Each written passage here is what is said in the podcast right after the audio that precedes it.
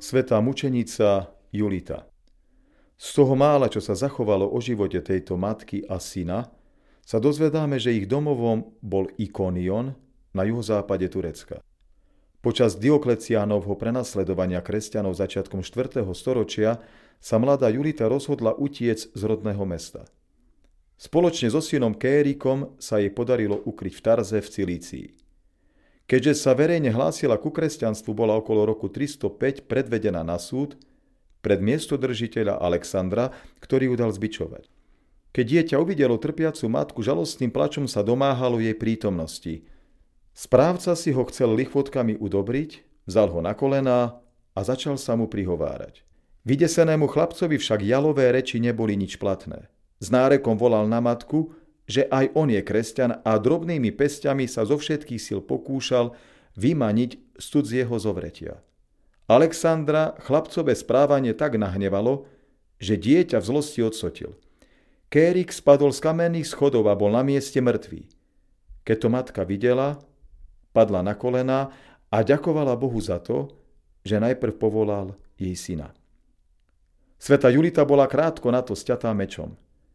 Časť ich telesných pozostatkov sa nachádza v Ochridskom chráme Presvätej bohorodičky v Macedónsku. Uprostred ikony je zobrazená svätá mučenica Julita v celej postave so svojím trojročným synom Kérikom. Julita je odetá v tmavomodrej tunike a červenom mafóriu, ktorý jej nepokrýva aj hlavu, pretože tú má zahalenú bielou šatkou ako symbol duchovného videnia, svetosti a oddanosti Kristovi. Kérik je odetý v bielom ako znak čistoty, nevinnosti, ako aj duchovného osvietenia a oddanosti Kristovi a jeho evanjeliu, čo zvýrazňuje aj gesto jeho žehnajúcej pravice, s akým sa stretávame pri zobrazení Krista, biskupoch či kňazoch, avšak žehnajúca pravica u dieťaťa je skôr výnimkou. Domnievame sa, že autor ikony chcel týmto symbolickým gestom zvýrazniť obetu trojročného chlapca Kérika a jeho odvahu priznania sa ku kresťanstvu a vernosť Kristovi, za ktorého obetoval svoj mladý život. Ikonu dotvárajú štyri klejma zobrazujúce mučenícku smrť matky a syna.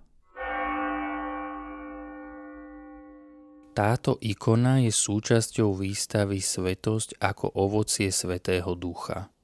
Výstava sa koná v priestoroch expozície ikony v Žiline od štvrtého júna dvetisícdvadsaťtri a potrvá minimálne jeden rok.